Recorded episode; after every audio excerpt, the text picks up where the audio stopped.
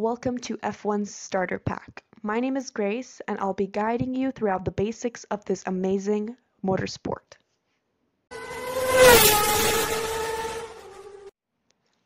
Let's start off with the concept of F1. What is Formula One? Formula One is one of the many worldwide international motorsport that travel around the world to attend different Grand Prix. Each Grand Prix has its own track where the cars race, and those are called circuits. Formula One starts in March and ends in December, and there are races each one or two weeks. There is usually a summer break in August and a winter break from the end of December till the beginning of February. Now let's move on to how race weekends work. They start on Thursday with Thursday interviews, where drivers get divided in groups of five to be asked different press conference questions by many F1 media. Then on Friday, we've got FP1, which is free practice 1, where the drivers are allowed 60 minutes on track to try out different tires, pit stops, um, race laps, and fastest laps. Then there's also FP2 later on, which is free practice 2, which is the same thing, again, 60 minutes of practicing around the track. Next up, we have Saturday with the FP3, which is free practice 3.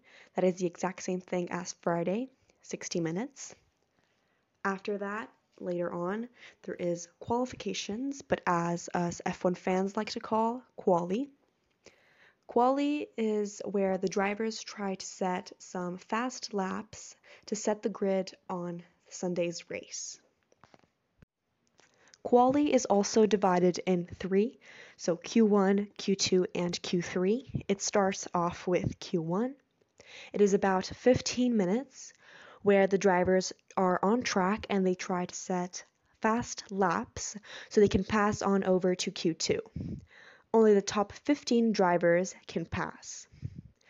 Once those 15 top 15 drivers passed Q2, Q2 starts, and the top 10 drivers of Q2 can pass to Q3. Once Q3 is officially started. The top 10 drivers battle on track to get the fastest lap out of those 15 minutes to set the official grid for the next day, which is the race. And the fastest driver, so the driver that sets the fastest lap in the less amount of time, is uh, called pole position Pole position is when you start at the first position on the race, so when you set the fastest lap. Last but not least, there is Sunday's race. So the race starts off with the ceremony where they sing the national anthem of whatever country the Grand Prix is at, and then the race starts.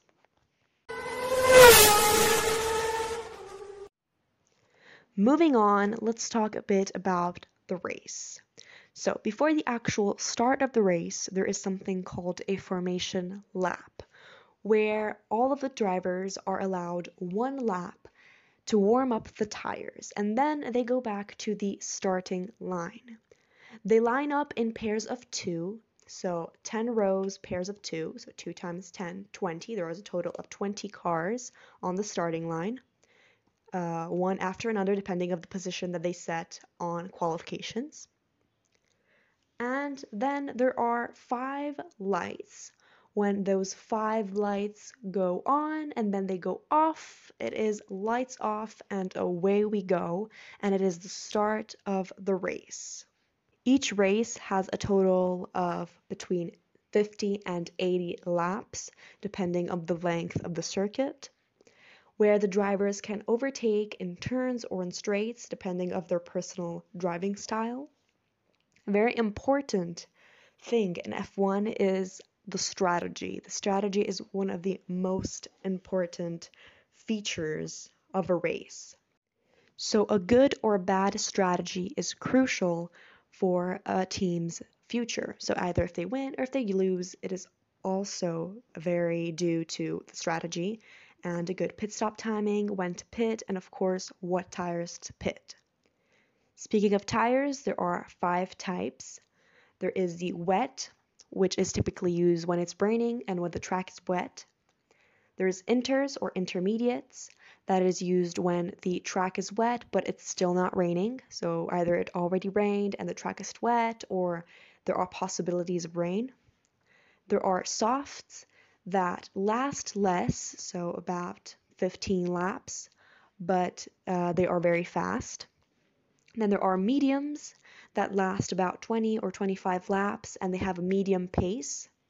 And there's hards that last from 30 to 35 laps, so pretty long, but they are slightly slower than the previous tires. So, when the race starts, each driver has a certain tire. Then during the race, the team can pick between different pit stop strategies and they could either try and overcut or undercut their rival. An overcut is when a driver pit stops after their rival. And on the other side is an undercut, which is exactly the opposite. So they pit before their rival to catch up with them once they've pitted. During the race, there can also be different flags. I'm only going to name the important ones because there are too many to list. There is the yellow flag, which is one of the most important flags, that is used in case of an accident or crash on track. Once the yellow flag is shown, there are two possibilities. Either there is some small debris or excess on the track, so there is a virtual safety car, which is when the cars are signaled to reduce their speed and to keep the same distance between them. So that is just for a small accident, so not a very big deal. And then on the other side, there is a actual safety car, which is when there is an accident or crash on track and they need to remove the car off the track. So the cars need to group up together behind the safety car until the process is finished. Once they've done the safety car goes back to the pits and the leader of the race has a few turns to restart the race. The race can restart once a very important flag is shown. The flag is called the green flag, which is uh, basically a flag that shows that it is okay to race on track. If a very big crash happens at any time of the race, or even if it's just quali or any of the free practices, uh, the marshals signal a red flag.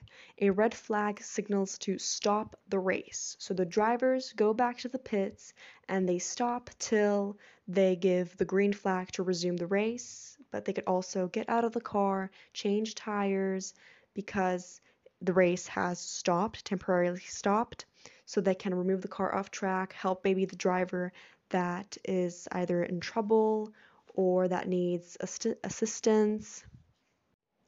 Lastly, one of the most famous flags is the checkered flag. The checkered flag is waved once the drivers cross the finish line at the end of the race. Um, once the checkered flag is waved, there is a board with the points of each driver. Only the top 10 driver get points. So for the P1, it's 25 points. For P2, it's 18 points. For P3, uh, there is 15 points and it goes on till 10, till P10. Um, there is also two other possible positions that you can get, which is either DNS or DNF. DNS stands for did not start. So if there was an engine problem or the driver felt sick, so he couldn't start the race, it is called a DNS, did not start. Or you could also be a DNF, which stands for did not finish. So the driver either had a crash or an engine problem and he could not finish the race, so he is settled for position DNF. There will also be awarded a plus one point for the driver with the fastest lap of the race. So during all of the laps Um, drivers can try to get the fastest laps to add that little uh, extra point to their finish points, but only the top 10 drivers are awarded the plus one. So, for example, if you finish P13th and you do the fastest lap, you are awarded the honor of the fastest lap, but you do not get the extra point. Moving on, I would like to explain a bit how the WDC works, the championship works, a bit about the teams and the drivers. So, of course, there are a number of races in a season. There are usually about 20 or 20 till about 25 maximum. Um, each race of the season gives points to drivers when they race, depending on the position at the end. Those points add up to the WDC, that stands for the World Driver Championship. So each drivers try to be a world champion by summing the points of each races, and of course, winning helps a lot. Then there is also the WCC, which is the World Constructor Championship, that each team, of course, has their two drivers, and some of the points of those two drivers are the points that they have for the Constructor Championship. And at the end of the year, the team with the most points is crowned Constructor Championship, so World Constructor Champion. Um, the structure of the team, well, of course, you know by now that each team has two drivers, plus there are some mechanics, some strategists, some pit, a pit crew to change tires. Then there is the boss, which is called the team principal, that makes the uh, the main decisions of the team for the team. Then each driver also has their little personal team with their performance engineer, um, that checks up their car and changes little details of their car to adapt for each driver. Then they also have a physio to keep them healthy and a PR manager, which is public relationship, just for the interviews and everything, press conferences. On the grid right now, there are 10 teams, so a total of 10 teams, which are the very popular Italian team Ferrari. Then there is Red Bull, Mercedes, Aston Martin, the American team Haas. There's also Williams, Alfa Romeo, AlphaTauri. There's the Alpine. Um, there's also the McLaren. And uh, many of those teams are also World Constructor Champions. They're also, some of their drivers are World Driver Champions, such as Sebastian Vettel or Lewis Hamilton, or the famous Spanish driver Fernando Alonso. The 2022 season is now finished, so a lot of the F1 fans and all the F1 fan base is waiting for the 2023 season that will start in March. There's been a lot of changes of drivers to other teams, there's been many new drivers coming from Formula 2, and um, who knows, maybe they'll become young talents.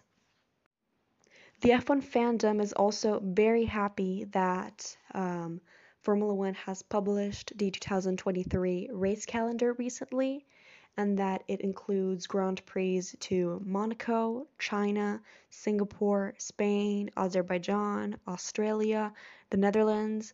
There are two Grand Prix in Italy, one in Imola, another one in Monza, Qatar, Belgium, Abu Dhabi, Canada, Las Vegas, Saudi Arabia, Japan, Miami, Texas, Brazil, Mexico, Hungary, Great Britain, Bahrain, and Austria, with a total of 24 races.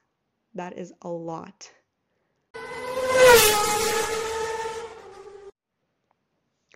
Um, lastly, I would have liked to talk about uh, FIA and penalties and how the race directors manage all of that, all those race codes, um, and any type of track limits.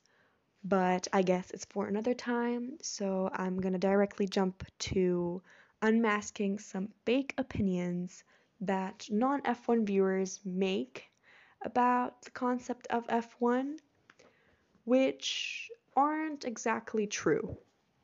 For example, the typical F1 is easy. Any person can drive an F1 car. Well, it is not exactly that way. F1 requires a physical effort effort from each and every driver. They have trainings and diets, um, very specific diets, especially because after each race they lose a lot of weight due to the fact that they're going at about 300 kilometers per hour. So that is really, really fast. They lose a lot of weight. That's why after each race, there's always a weight check that they do. Um, they also need to train, especially the neck is one of the most important parts of the body that they need to train because in the turns there is a force called a for- the force G that pushes them the opposite way of where they're turning. So their neck is pushed by an opposite force that it could be of 1G, of 2Gs, of 3Gs.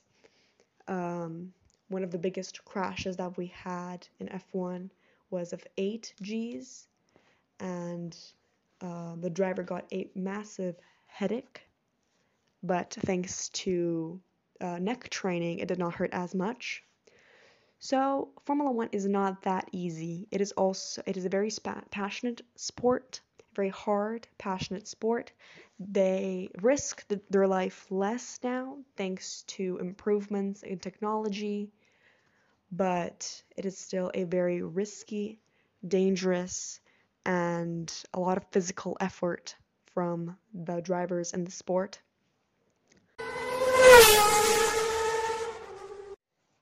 In the end, Formula One is a very passionate and interesting sport, and I would encourage anyone to just try it, maybe for a season or maybe just a race, because it is full of exciting races and it is really just a pleasure to watch.